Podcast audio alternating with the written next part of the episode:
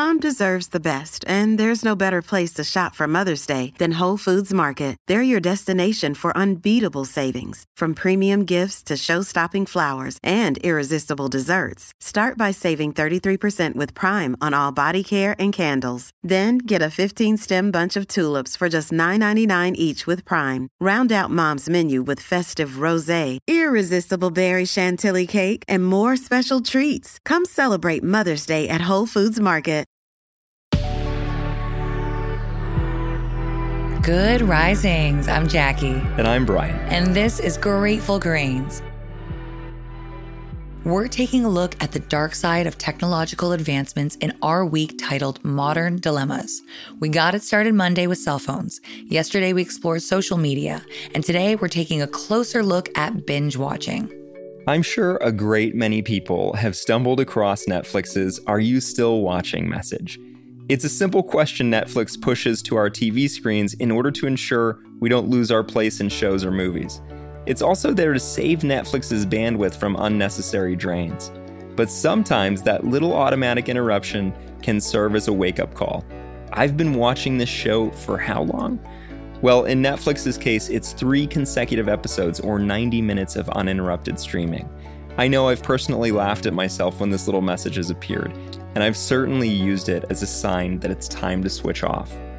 Mitchell Moffitt and Gregory Brown of ASAP Science return to discuss the problems with binge watching, explaining that whether we're watching an entire Netflix series in one sitting or playing the newest Zelda from start to finish, most of us spend a significant amount of time in front of screens.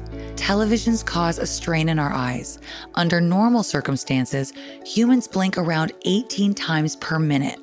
But when staring at a screen, this rate decreases drastically, causing sore and tired eyes. In children, simply spending extended hours indoors can have developmental effects. A condition called myopia, where the eyes can't focus properly, is seen much more frequently in children who spend more time inside. Not only are we constantly forced to focus on nearby objects as opposed to far off landscapes and distances, but scientists believe that the sun itself may actually play a role in healthy eye regulation. That's why it's a good idea to take breaks from our computer screens throughout the day, especially when computers are a part of our job. Take a few minutes every hour or so to go outside or focus on distant objects through a window most parents have likely become at least moderately aware of something known as post screen time meltdown. A University of Washington study found that 40% of three month old infants are regularly watching TV children ages 8 to 10 get an average of six hours of screen time per day. Kids ages 11 to 14 average nine hours per day. Young people ages 15 to 18 average seven and a half hours per day. It's just one more way school closures have burdened the mental health of our youth more time in front of screens, less time for active engagement and fun, lack of physical activity is known to correlate with cognitive issues and impact mood, especially in developing minds. Behavioral issues often arise when we don't make time for human interaction, with family, with friends, and in nature. In multiple studies, excessive screen time has been linked to anger, aggression, frustration, depression, and other emotional problems.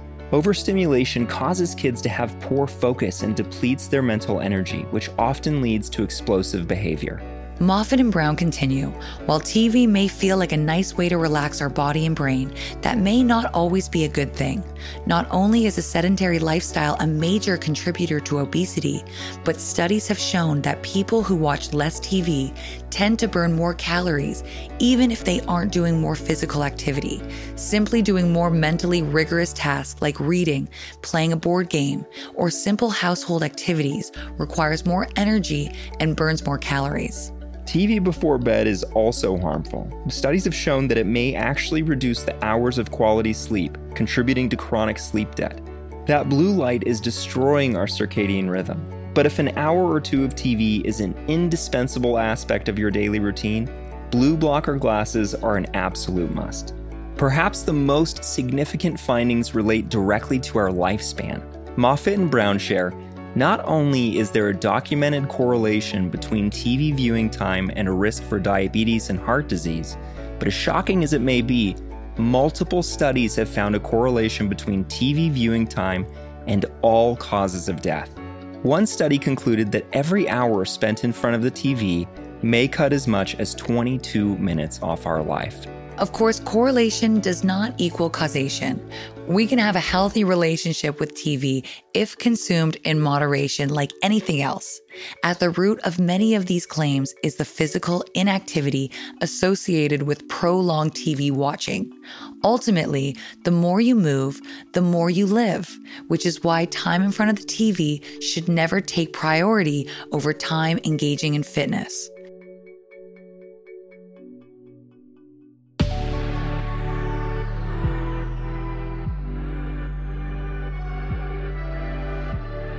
Thanks so much for joining us on Grateful Grains. You can find us on Instagram at Good Risings, or you can find me at B McMullin. And you can find me at Jacqueline M. Wood underscore one. We'll be back again tomorrow for day four of our week, Modern Dilemma. Until then, remember, a better tomorrow starts with today.